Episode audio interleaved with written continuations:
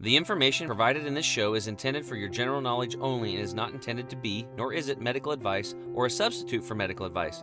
If you have or suspect you have a specific medical condition or disease, please consult your healthcare provider. You're now listening to the Health Hero Show with Tim James. What's up, health heroes? Tim James here, founder of ChemicalFreeBody.com, and your host for the show that simplifies and demystifies how to live an energetic life with a flat belly. So, if you're into a healthy gut and staying young, then this is the show for you. What's up, health heroes? Tim James here with another exciting episode. Today, I've got Dr. Richard Fleming in the house, and really excited to be here with him. He's we're going to cover a couple things. First off, he has a really cool story. Um, I like anybody that has the FDA after them because you must be hovering over something not not everybody, but most of the people that are good, folk, decent folks out there hustling, doing a good thing, good things for people. And when the FDA is after you, it usually means you're you're over the target on something. It kind of reminds me of Dr. Sebi, and where he took on the FDA single handedly and won. So, um, Richard, thanks for being here today, brother. My pleasure to be here. Thanks for the invitation. Yeah, so let's get into your backstory, and then um, and then in the later segments we can bring up um, your testing methods, and we'll, get into COVID because um, you've got some deep knowledge there. So, um, guys, he's a physicist and a nuclear cardiologist and a lawyer, but we won't hold that part against you. so, why don't you explain to people, like, just layman's terms, because there's some people like, what is a physicist? What's a nuclear cardiologist? And what have you been up to?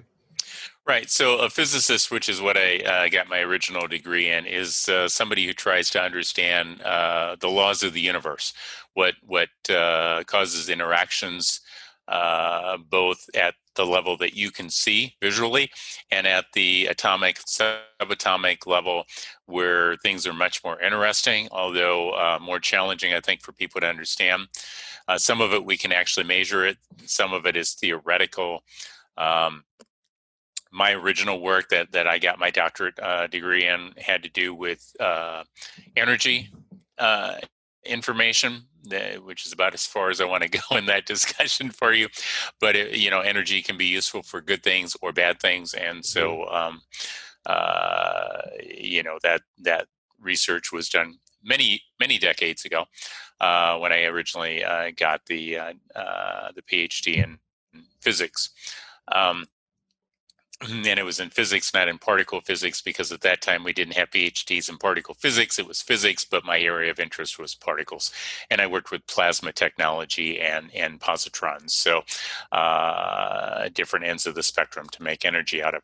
And a nuclear cardiologist cardiologist is, as I tell people, a cardiologist dumb enough to take even more training. So after I went to medical school, then I did my internship and residency in internal medicine, which was three additional years, and then I did three more years in cardiology, and included uh, a, a, year of positron uh, tomography imaging, which kind of took me back to my original physics degree. So that wasn't challenging for me to do, um, and really kind of looked at that, and that that. Uh, that era of my life had to do a lot with doing testing for understanding uh, what causes actual health problems you know which parts of the theories and ideas that we have are correct which ones are wrong. You know when i entered medical school the second thing the dean told us was that 90% of what we'd be taught would be wrong. Uh, they didn't know what it was but they they had pretty much well figured that much out and they encouraged those of us who are research oriented to go do that. So i spent much of my um, time since then looking at health issues and what causes disease, like heart disease, and uh, well, how we hold, actually. Hold on find... one second. I wanted to say something. So the dean told you that ninety percent of what you're going to learn will be wrong. Correct. Correct. And that's I mean, medical. That was, that's medical school.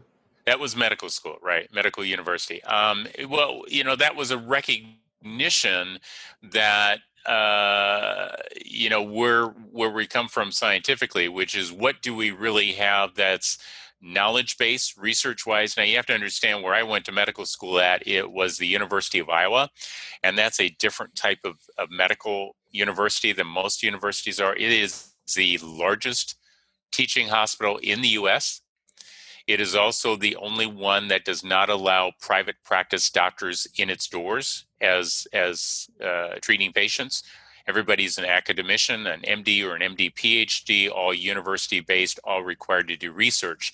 So our perspective, the way I was trained, is much different because when people present information to me, I'm very critical of whether they're presenting me something based upon what's been told to them or do they have scientific research to back that up. And we knew, uh, even at that point in time, that a lot of things had been loosely put together just from hearsay and observations, which is, you know, it's better than nothing. But unfortunately, when people think that they've seen something and they haven't measured it and tested it, there can be errors in that. And and a good classic example was in 19, I want to say 76, I joined American Heart as the youngest faculty member. And what that did is it put me on three committees. One was basic cardiac life support, so teaching people how to breathe and do chest compressions for people.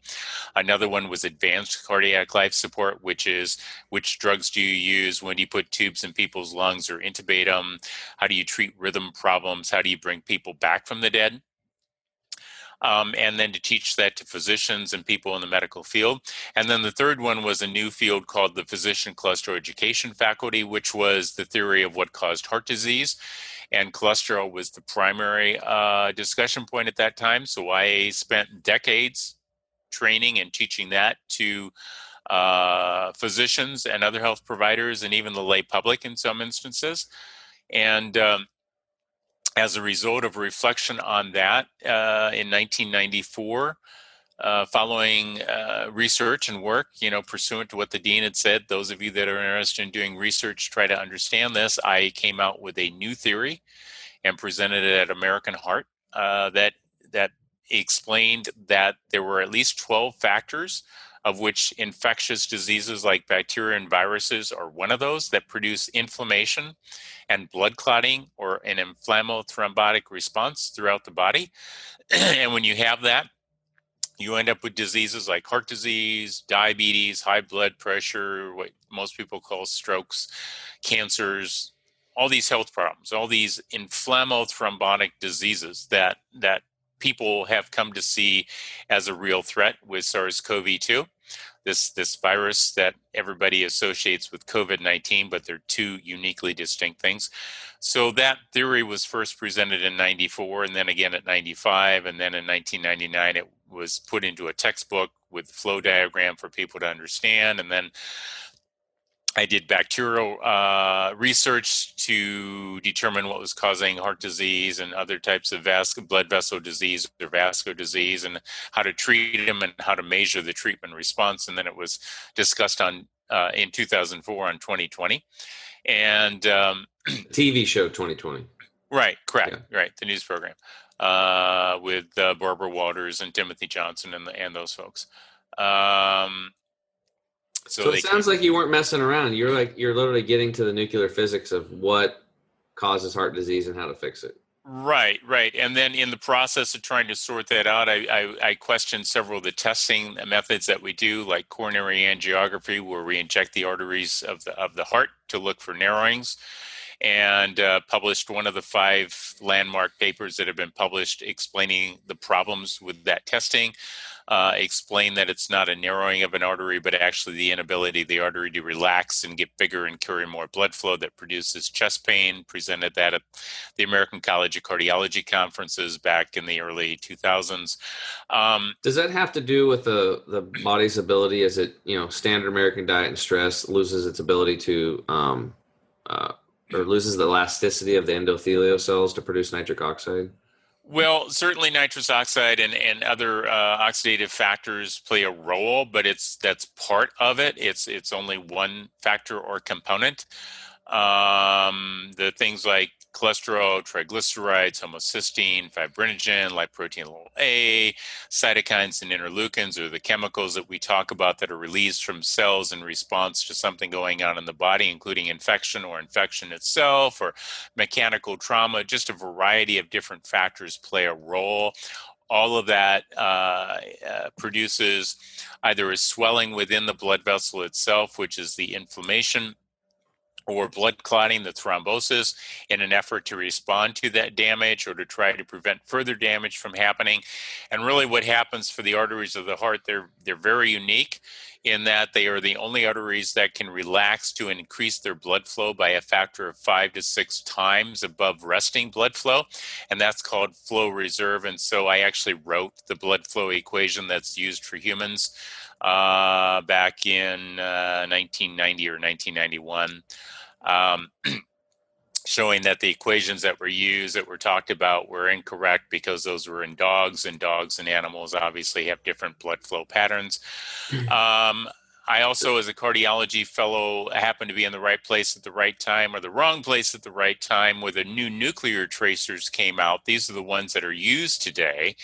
But when i was a fellow from 89 to 92 they were research drugs and i wrote one of the first spec, SPECT papers that's a type of nuclear camera on them. And um, uh, what we were told at the time and what I wrote in the papers was that you needed two doses of radioactive material to do two different sets of images and to compare those images. Um, over the course of time, I started. Uh, I actually have to to to credit or blame the pharmaceutical companies with this because uh, they came to my office after I'd left academia and said, uh, they were looking for someone to also do imaging with these radioactive isotopes for breast cancer.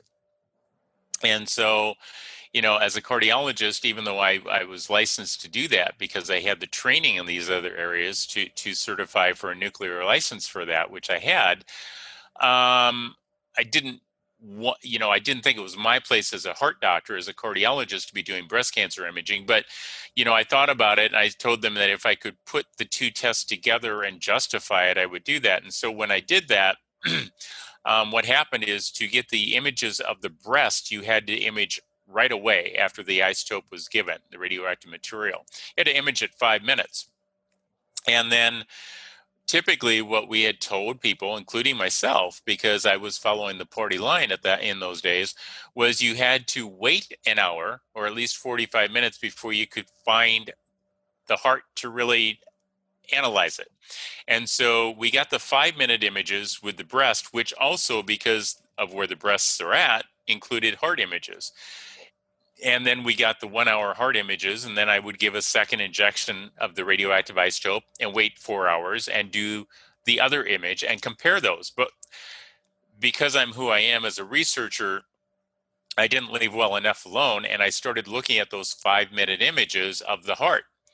And i discovered that the five minute images that we weren't supposed to be getting showed heart disease that wasn't showing up when we waited for an hour. And the other thing I noticed is that because the five minute image and the 60 minute images that were being taken were only following one injection of the isotope, that even though the pharmaceutical companies said that when we gave those radioactive isotope drugs that they would go in and stick and not move around or redistribute, that that was not true that they did move around. They did redistribute, just like the prior drugs that we use, like thallium, um, in the, in the 1970s and 1980s.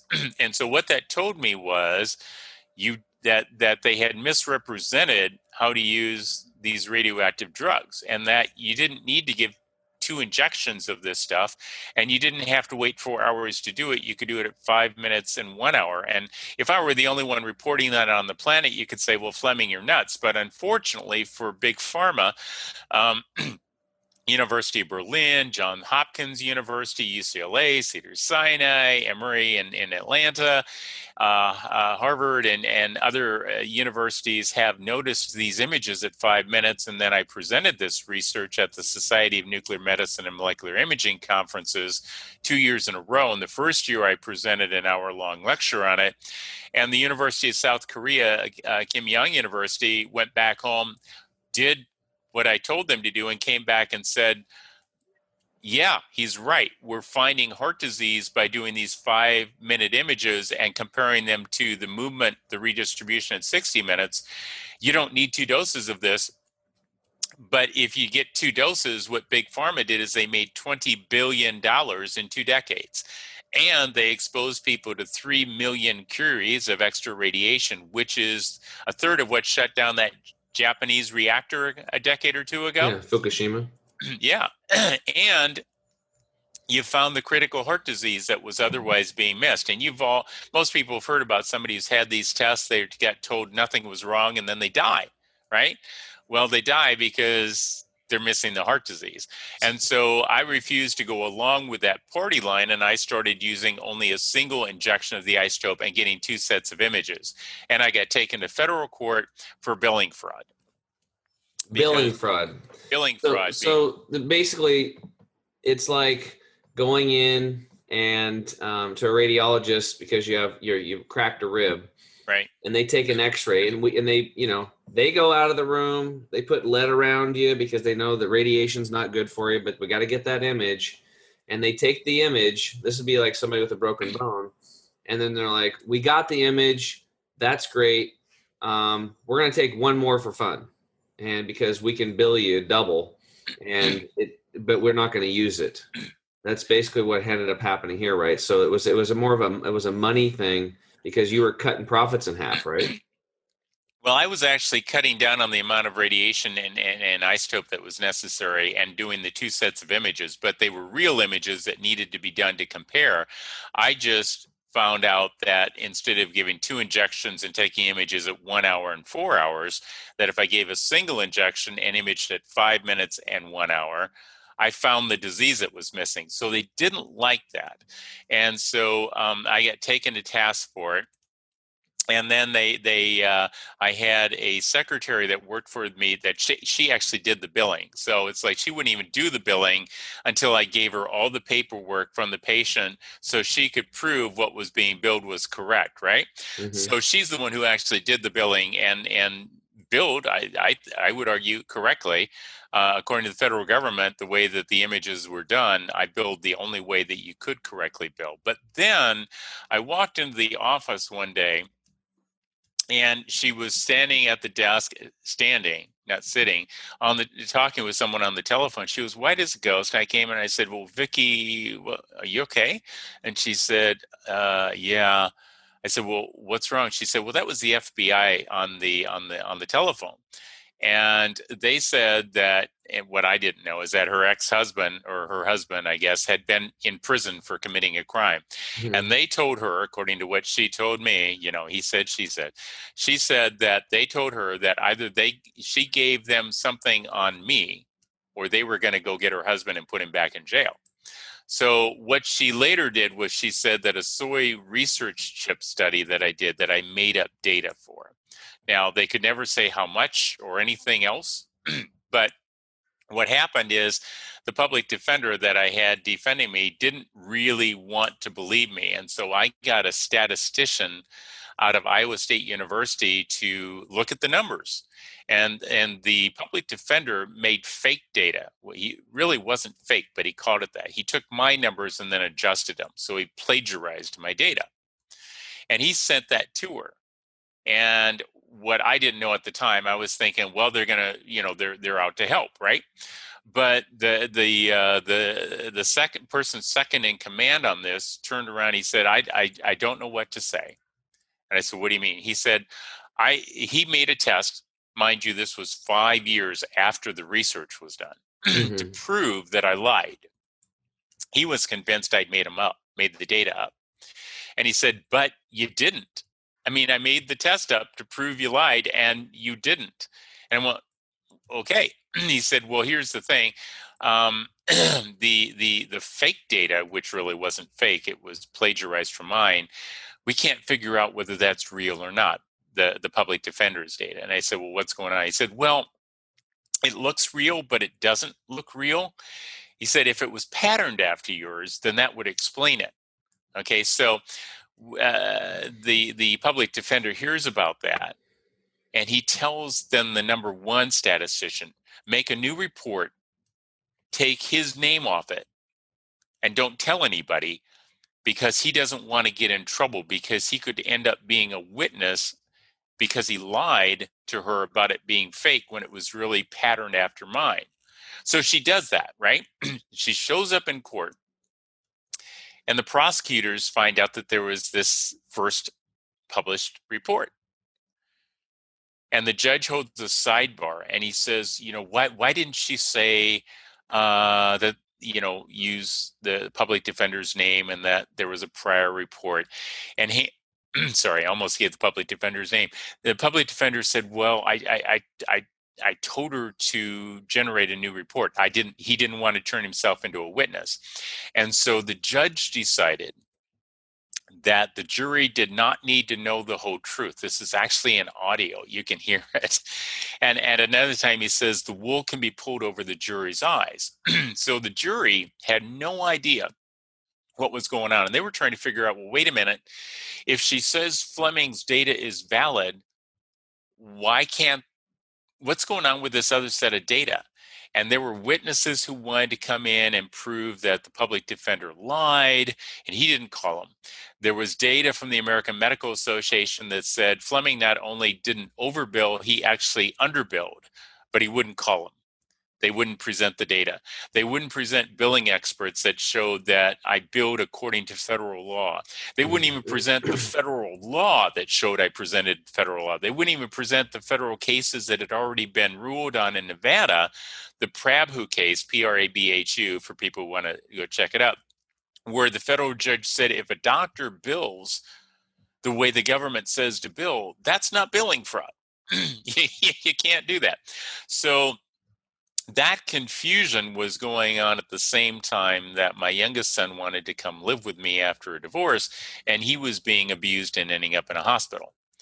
And so they kind of just laid it out that you know fleming either you play ball um, or we're going to put you in prison and your son won't be able to come and, and live with you you know be protected. And i'd already uh, heard from an emergency room once where he had a head ct from bleeding so what I did is I put down two items on a holographic plea, neither one of which are crimes. One is that I did the billing the way I did and imaged the way I did, which the documents on the website show you that is the way the federal government, the R5 manual says to bill.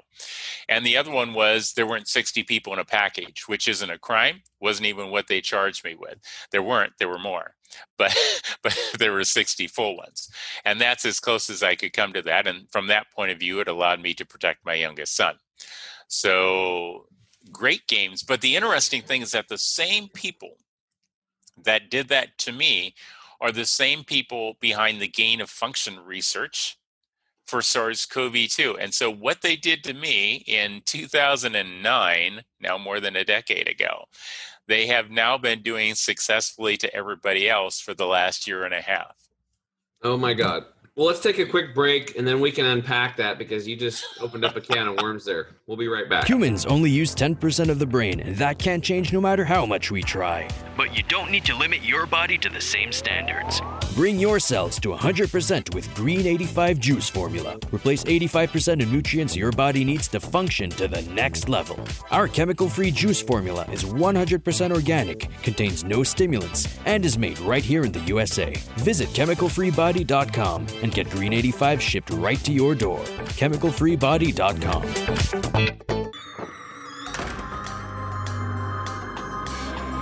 What's up, health heroes? Tim James here. I'm back with Dr. Dr. Richard Fleming, and man, he's just dropped a bombshell. This is one of those things that, like, your story was probably not picked up by mainstream media, and if it was, it was probably a slam on you. What I imagine the facts never right. Came. Did they pick it up?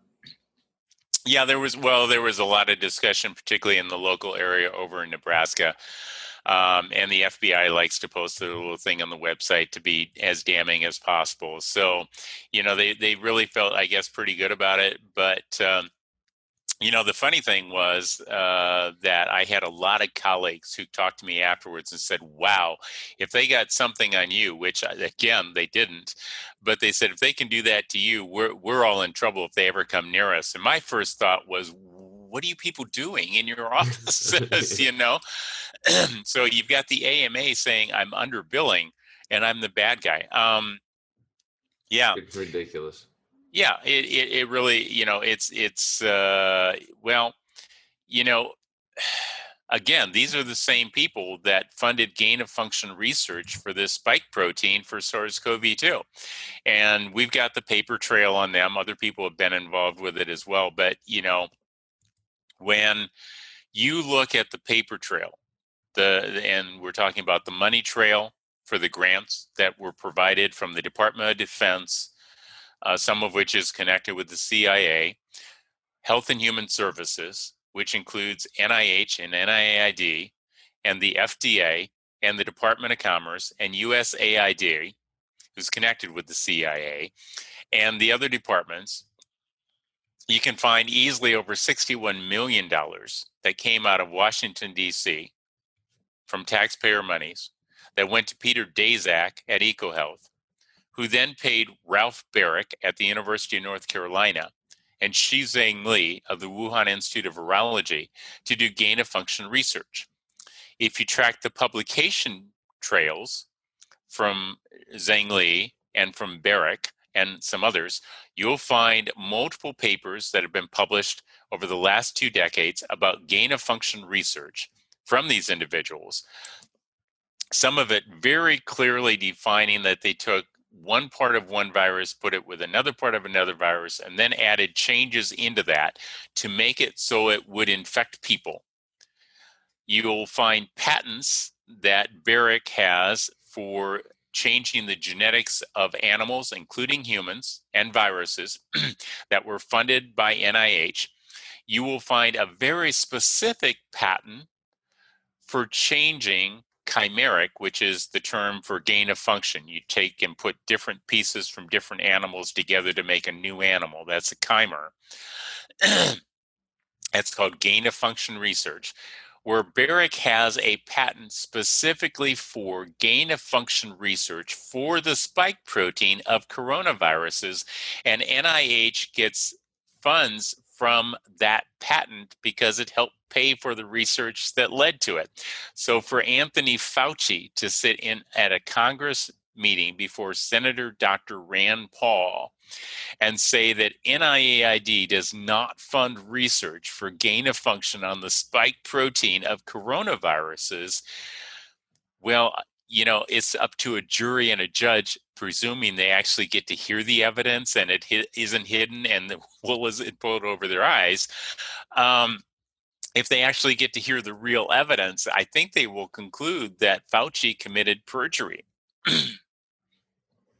so, what have you? Do you know the whole trail? Like with COVID, the research started in North Carolina, and then up and taking it over to Wuhan and why? Do you know that whole story? I'm I'm I'm very much aware of, of where the where the par- parts. Where do you think SARS-CoV-2? When do you think it was first identified? Um, I'm I probably in the 90s or something like that. No, no, no. when, when they made it. 2006. 2006. Okay. I have documents that show that the Chinese put together a combination of four viruses hepatitis C virus, human immunodeficiency virus 1, SARS CoV 1, which is what it was identified as, and SARS CoV 2.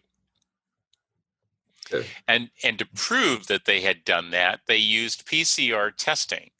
But they used PCR testing in the same way that Mullis described in his patent which is the cycles stop at 20. That's what the patent says. That's what their work showed.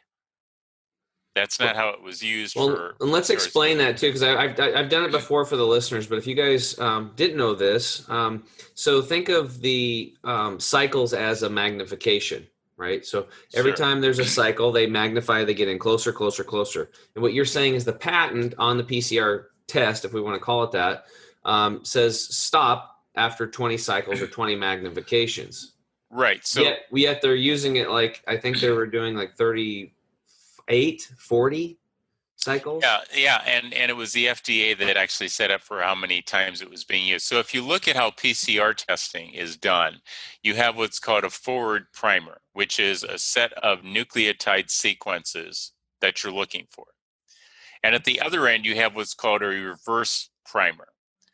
And so it reads in the opposite direction. So you've undoubtedly heard this confusing information about chromosome 8 that some people talk about, that this is nothing more than, than chromosome 8. Well, it's not chromosome 8. In fact, the reverse primer reads the exact opposite direction of chromosome 8.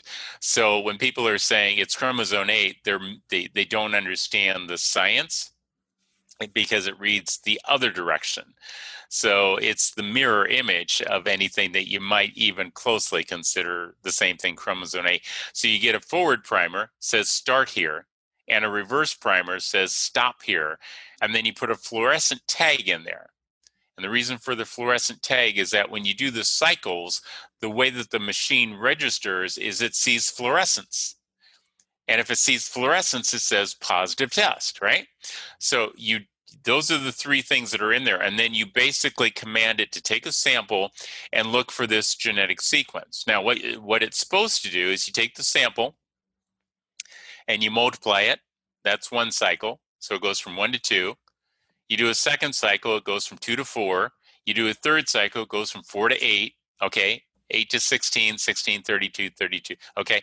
And and the way Mullis put it in the patent if you go read the patent and if you read what the Chinese did in 2006 with SARS CoV 2, this combination, you stop it at 20 cycles because that's all you need to get 100% of anything that's really actually credibly there.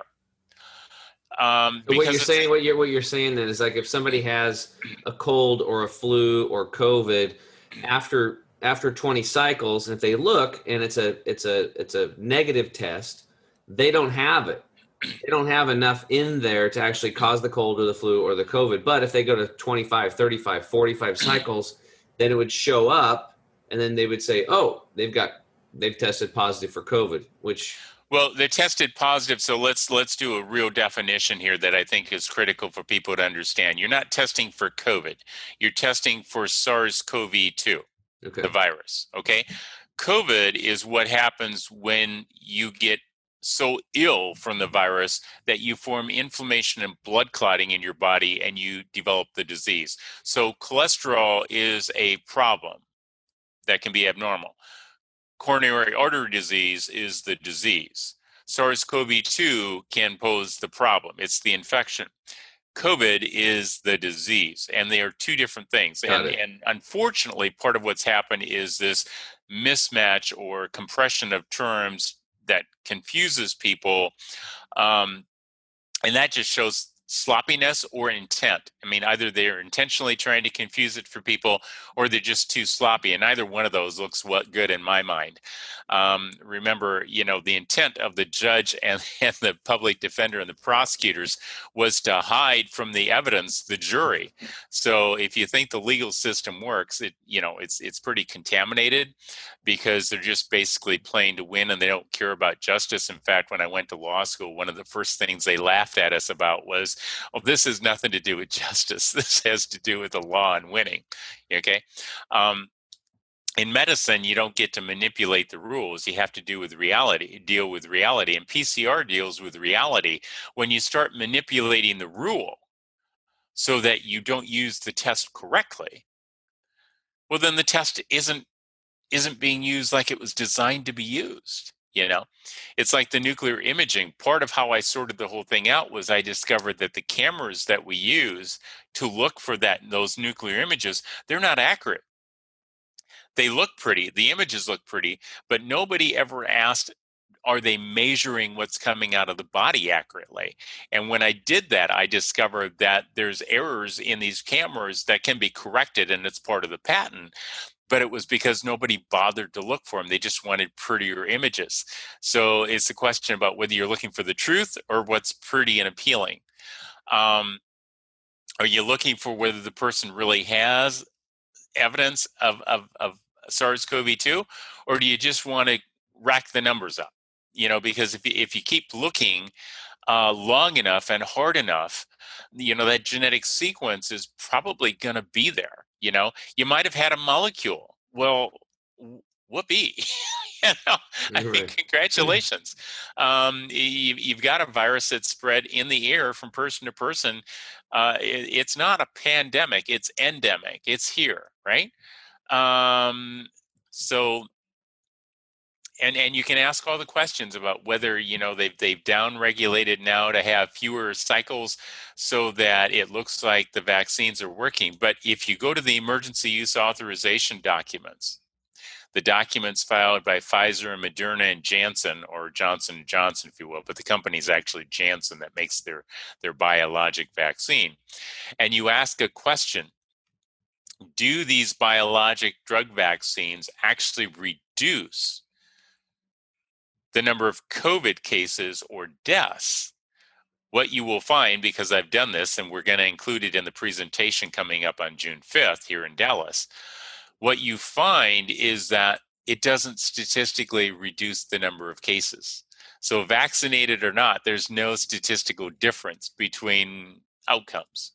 So, you know, that's something people need to be aware of because if I walked up to you and you, like, if you had crushing chest pain, eh, I don't care who you are, and you're in the emergency room, and I gave you a medication, I said, take this so that you don't have a heart attack you'd probably take it. But if I came up to you and I said, Now I want you to take this, it's not going to make any difference. It's no better than taking anything. Would you then take it? Maybe or maybe not, but probably not. Okay.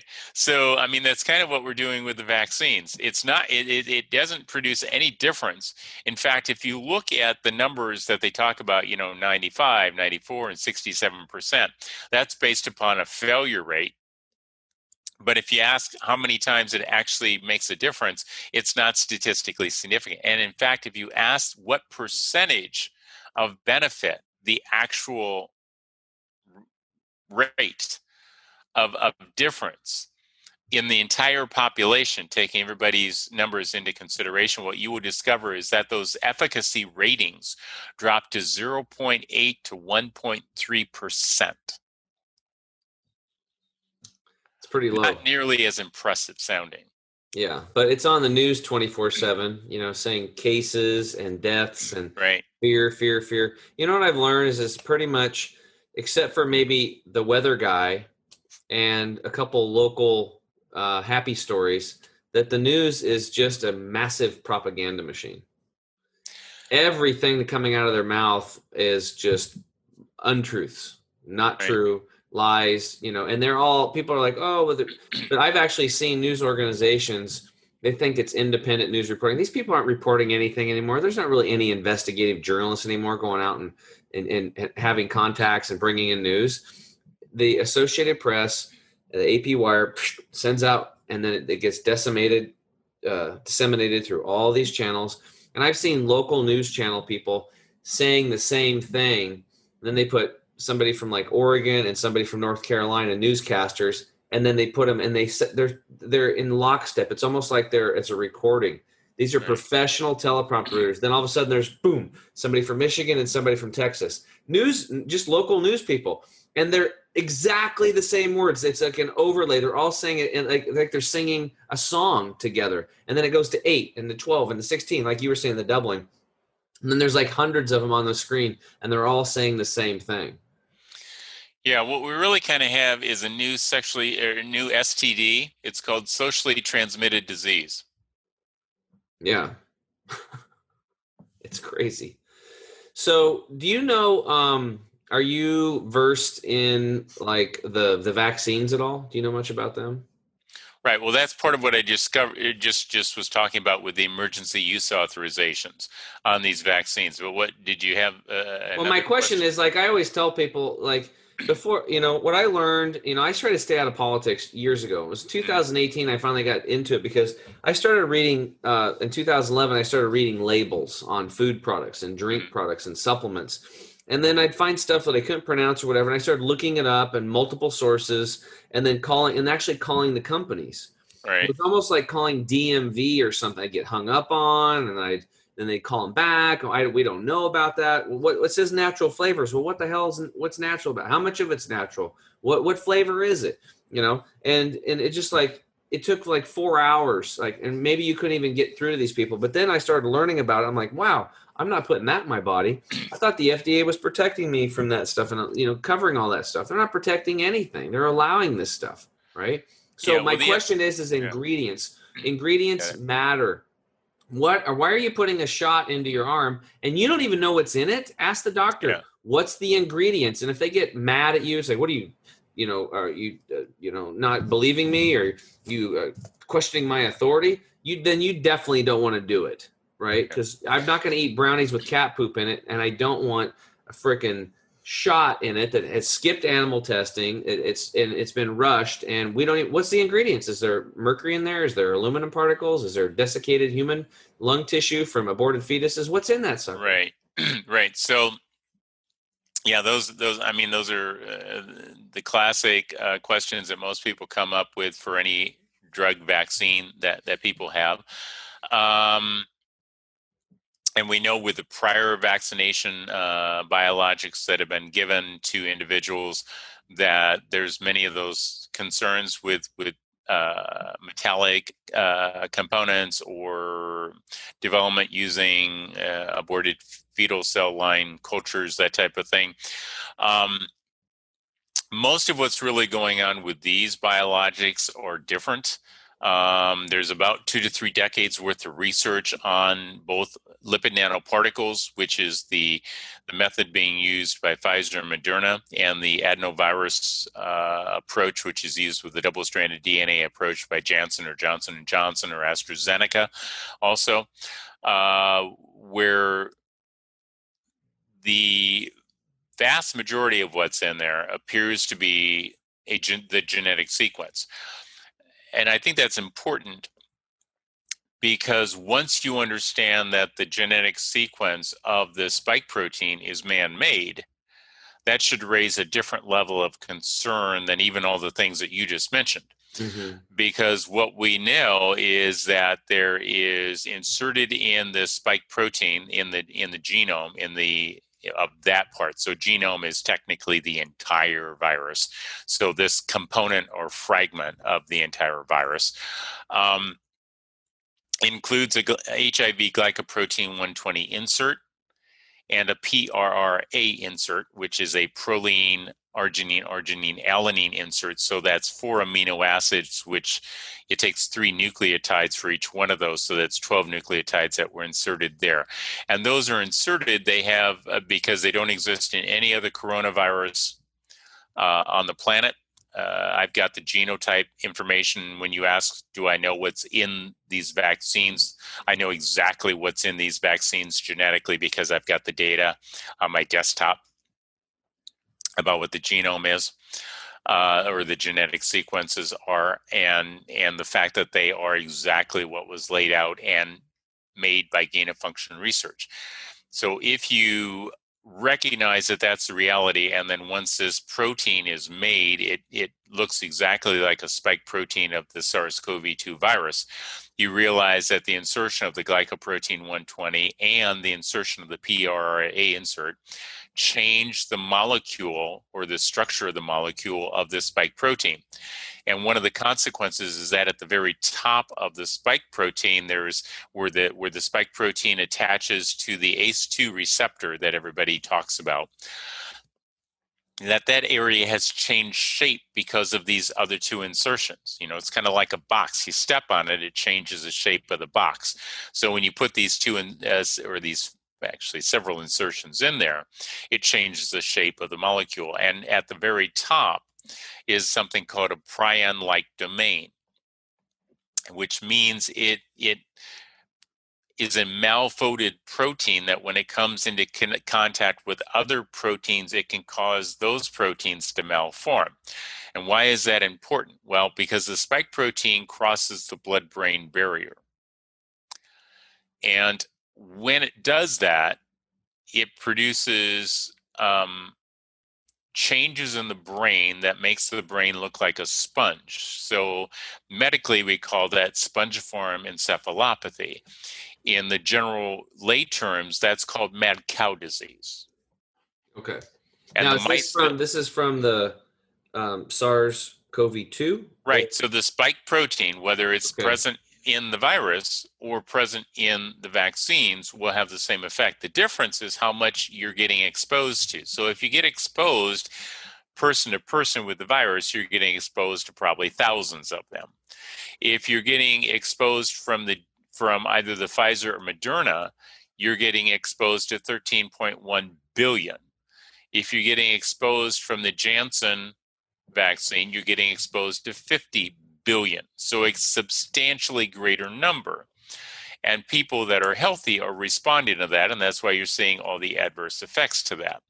So when this crosses the brain in the animal studies that were done, what's called humanized mice or mice that were adapted to have our ACE2 receptors so we could see what it would do, they developed spongiform encephalopathy or mad cow disease. And they did that at two weeks. 95% of them were dead in two weeks. Oh, wait, so year so and just, a half for you and me. Hold on a second. So uh, the Pfizer and the Moderna vaccine, you said a, a very large number. Uh, 13.1 billion. 13.1 billion. And then the Johnson and Johnson vaccine 50 billion. 50 billion. Okay. And then if you pick up COVID just person to person in the thousands. Thousands. Okay. You know. So knows?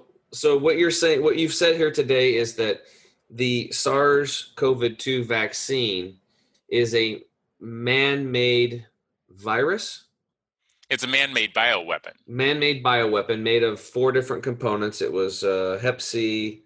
Um, well, no, that's that's what the Chinese did. So the spike oh. protein is is SARS-CoV-2. What the Chinese did was they put SARS-CoV-2, SARS-CoV-1, hepatitis C, and HIV together. Okay. What the spike protein shows us is that we have uh, insertions of PRRA and we have insertions of HIV glycoprotein 120 in it, and it's produced a prion like domain at the top of it. Okay. So we need to take a break, but I'm just going to skip the break and keep going because I know you're on a tight schedule and I want to make sure this information gets out. So um, basically, the SARS CoV 2 is man made. Yes? Correct. Okay, so it's yes. a man made virus. Now, yeah, the spike protein, right? And if and if yeah, spike protein, and if you get it from interpersonal co- contact, you're gonna it's gonna come into you in the thousands. That spike protein has the ability to go through the blood-brain barrier and basically turn your brain into a sponge. Correct. Okay. Now, if you don't have COVID, right? You don't have that SARS-2 uh, spike protein in you because you haven't picked it up yet. But you go, you want to be preemptive because you want to protect yourself, protect your family, protect your kids. So you take everybody in yourself and you get a Pfizer shot or, a Moderna shot. You're going to inject yourself with 13.1 billion spike proteins, and if that's a Johnson and Johnson vaccine, 50 billion spike proteins that can go through the blood-brain barrier and give you sponge brain, basically. Yeah, you you what you're injected with is not the spike protein, but the genetic material to make the spike protein. Okay, so yeah. then it goes into it goes into your cells, hijacks your your me- mechanical abilities, and right. it starts producing using your own cells. Right. Exactly. Okay. Exactly. Okay. And what we what we know is that the injection does not stay at the site of the injection, which is kind of the argument that they made up front. And the reason why we know that is Moderna was kind enough to publish a paper back in 2017 using the lipid nanoparticle technique with influenza virus vaccines. Mm-hmm. And when the animals were sacrificed to see what happened, because they were still doing animal studies in those days, um, what they discovered is that the lipid nanoparticles didn't stay at the site of injection. They went to the brain, the heart, the liver, the spleen, the bone marrow, all throughout the animal. So they don't stay where they're injected. And the lipid nanoparticles also travel across the blood brain barrier very nicely. Mm-hmm. So, would you get a vaccine? I haven't. Do you plan on getting one? Um, I'm waiting for them to finish the research on all of you. yeah. So, okay. Um, most people listening to my show are probably not going to get vaccine, but let's say somebody that did get a vaccine, they maybe they haven't got their second one yet, or they got both of them, whatever, and they're going, "Oh shit! Like, what do I do now?" So, right. I want to talk about two things. Um, first off, let's just talk about that. What do you do right now? Let's say you've gotten a vaccine, and now you're like, "Oh shit! I don't. What? What do I do?" Right. Well, you know, I uh, again, I'm the research scientist. I, I I do not go around telling people what they should or should not do. Mm-hmm. Um, that's what I do to my children. Um, you get the vaccine. Somebody jabs you and you're sleeping. What would you do for yourself? Um. Well, that I probably can't tell you on the air uh, oh. to them. Um, but um, so on the fifth of June, uh, I'm going to release in Dallas uh, in this three to four hour symposium a number of things, including the gain of function of this virus, treatments that have demonstrated 99.83% success in COVID patients, that is to say, the people that are actually hospitalized with the disease, um, as well as recommendations based upon the currently published available best research science on what to do um, to reduce your risk of infection, to deal with being infected, to deal with having COVID, to deal with having been vaccinated and having symptoms. And at that, and and where I'm going to release that at that point in time. Okay. It's so are you gonna are you going to be talking about like natural things like getting outside, and getting sunshine, and vitamin A, vitamin D? You know. Right. So um, uh, we don't have to spill the beans because that's fine. But I want people to go. Right, I want people right. to go. We're going to give you a link here. We'll get that, and then people can go on June fifth. Right. Watch this thing. Listen to it. Right. Share our, it with our, your friends and family. Right. So we will we will do this in Dallas, um, and we're going. We will be recording it. We hope to live stream it. We're still working out the details. Um, uh, in between all the all the telephone calls and conversations and interviews and everything else. Um, we're dealing with that uh, to try to to coordinate that. Um, there's a $10 charge for attending the, the conference, and that $10 charge goes towards paying for the people that are coming to run the projectors and everything. Oh, yeah. It doesn't come to me. Um, the what we put on the internet there's not going to be any charge for i mean i get people who go yeah we're willing to pay for it and it's like no you're not going to pay for it um i'm you should, really... you should set up a donation page for the people that want to donate because there's a lot of people that want to do that kind of stuff they want to give money you know like right. i was telling you earlier about the truth freedom and health movement that i'm a part of with dr shiva ayyadurai and you know that movement is is um is got big teeth now. It's taking off, and people are like donating right on the spot when he was talking last night. I mean, the guy's on fire. He's winning um, in court right now in federal court um, against the Secretary of State and for election fraud. Like people right. are like have given up. Well, hey, don't give up on election fraud. Dr. Shiva still has a case. He's got two cases actually, and he's winning. And what right. you're doing is the same thing. You're actually putting out truth. Because without truth, we can't have freedom and we can't have health. Right. How can you have health when you have somebody who's or people and organizations who have who've created this this little micro monster, this spike protein mm-hmm. that damages your brain and creates you know a cytokine storm in your lungs and then fluid and all this stuff, and then and then they they have the solution for you, and the solution basically gives you more of the same. Yeah, so we are. In addition to that, we're also. Um, I've also written up a complaint to be filed in federal court um, to shut down gain of function research, to uh, stop the interference with physicians practicing medicine with their patients, to uh, stop the uh, use of vaccines without undergoing appropriate animal model testing to determine what the consequences are, and to hold these people accountable for having done all this because, by definition, uh, this is a biological weapon and that's a violation of the Biological Weapons Convention Treaty. It's a violation of the International Covenant on Civil and Political Rights Treaty. It is a violation of the Nuremberg 1947 Nuremberg Code. It is a violation of the Helsinki uh, ethical treatment of patients and physicians injecting patients without informed consent are, or violating the medical ethics of the American Medical Association. For those reasons, um, I firmly believe, and that's what the suits are about, that that we're putting forward that uh, the individuals that were involved in this, the federal agencies and the people at the head of them, uh, and people like Bill Gates, who's assisted with funding of this type of thing, should be held criminally accountable in international court at a second Nuremberg trial. I, I totally agree with you, man. So, if are, you're talking about this um, spike protein being a bioweapon, Right. what would you consider the so-called solution? These vaccines, what would you consider those? Well, I, I think you have to ask yourself, what are you injecting into your arms? And if what you're injecting in your arms or the genetic sequence that somebody has put together as a bioweapon, you're literally injecting yourself with a bioweapon. And, Now, you're, pay, I and, you're pay, and you're paying to do it. Well, we've paid to do it. I, I think they're providing them free in there. And, and if something is so really outstanding, Nothing's free, man. There ain't nothing free. Yeah. We paid for that in our tax dollars. So our tax Right. is going to put a bioweapon inside of us. And you know, it's crazy. Like our governor, who's uh, bonkers, Kate Brown. She um she's literally like has like I I heard some like she's giving away like free lottery tickets now when you get a test. Some coun- countries, I think it was uh not countries, but I think Washington State maybe. Don't get me right on this, but some state is offering like free booze.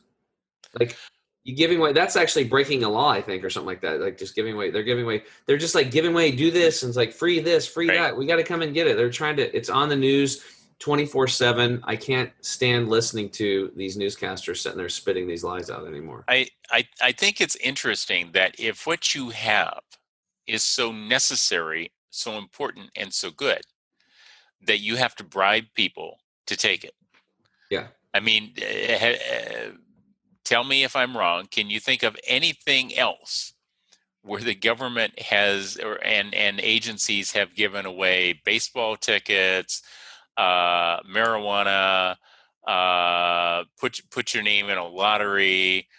Um, I mean, I'm not even sure what all the different things are, but when when they're when you have to give prizes for people to do something you have to question whether it's really the right thing and and if everybody who is concerned about it and i'm not an anti-vaxxer okay i'm an allopath i'm an md I believe that vaccines have a benefit and a place, and I also believe that they should be appropriately tested because I have 53 years worth of research experience, and I will tell you that there's a correct way and a wrong way to do research and to find out what really, really works.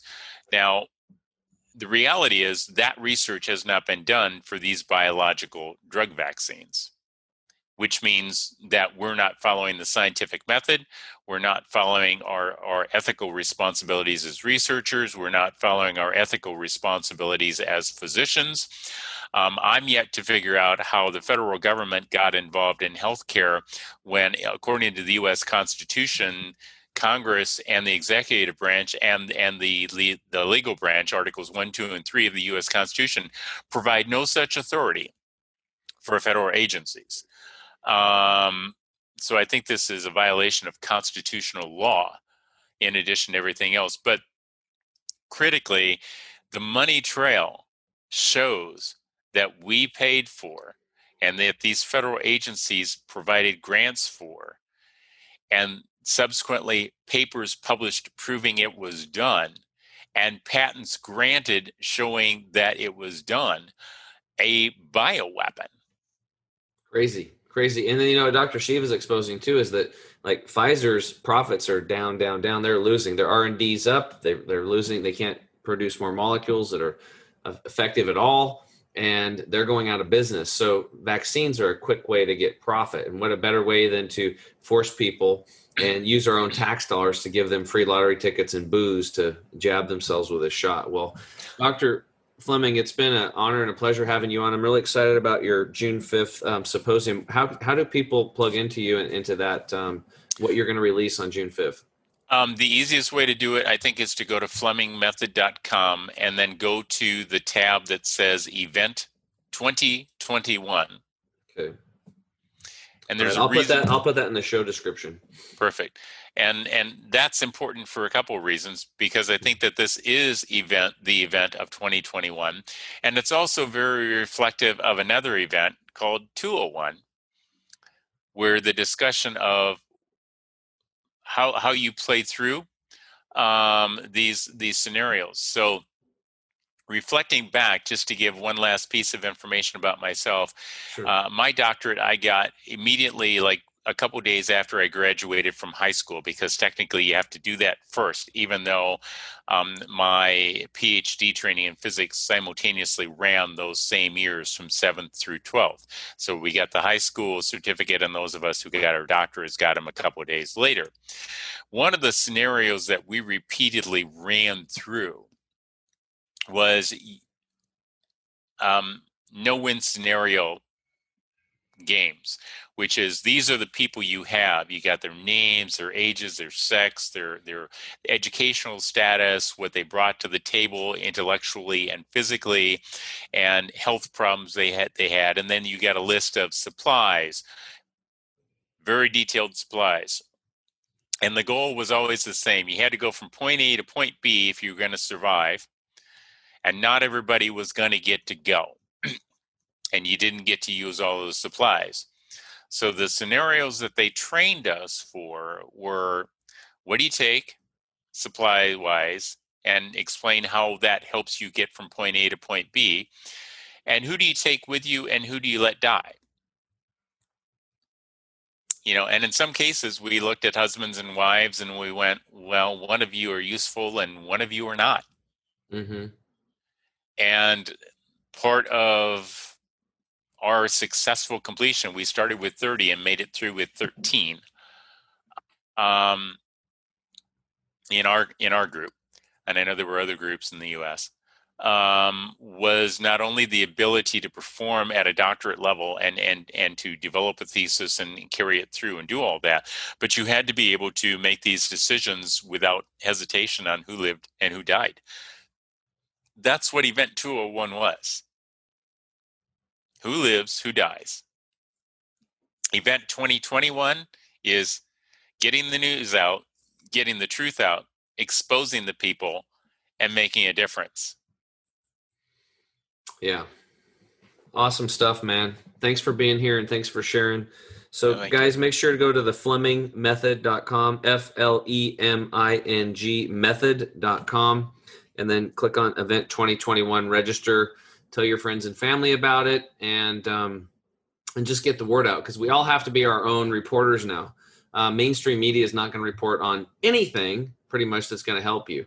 In fact, if you just want to if you want to learn stuff, watch mainstream media and whatever they say to do, do the exact opposite, and that's probably pretty good. Now I know there's no scientific method there, Doc, but what do you think about that plan?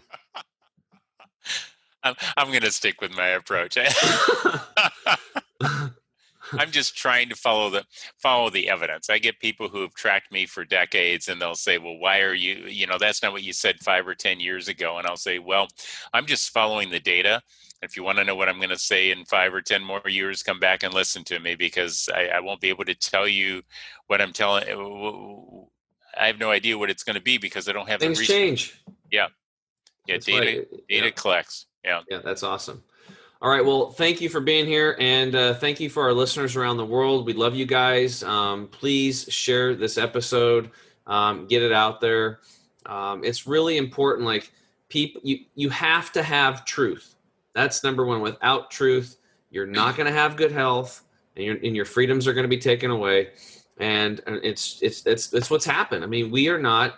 I mean, people are think that America is free. We're not. We're not a free country anymore our First Amendment and our, and our has, been taken away, and and and it's it's been done by the government, and that's going to all come out in Dr. Shiva's case. And I'm really excited about um, what you're doing too, um, Dr. Fleming. So again, thank you to our listeners. Please share, like, and subscribe, and we will see you again next time. Remember, change yourself, change your world, and we'll talk to you soon. Bye bye. Thanks for listening again to the Health Hero Show. I'm your host, Tim James. And remember, change yourself, change your world we'll see you again on the next episode. Talk to you soon. Bye.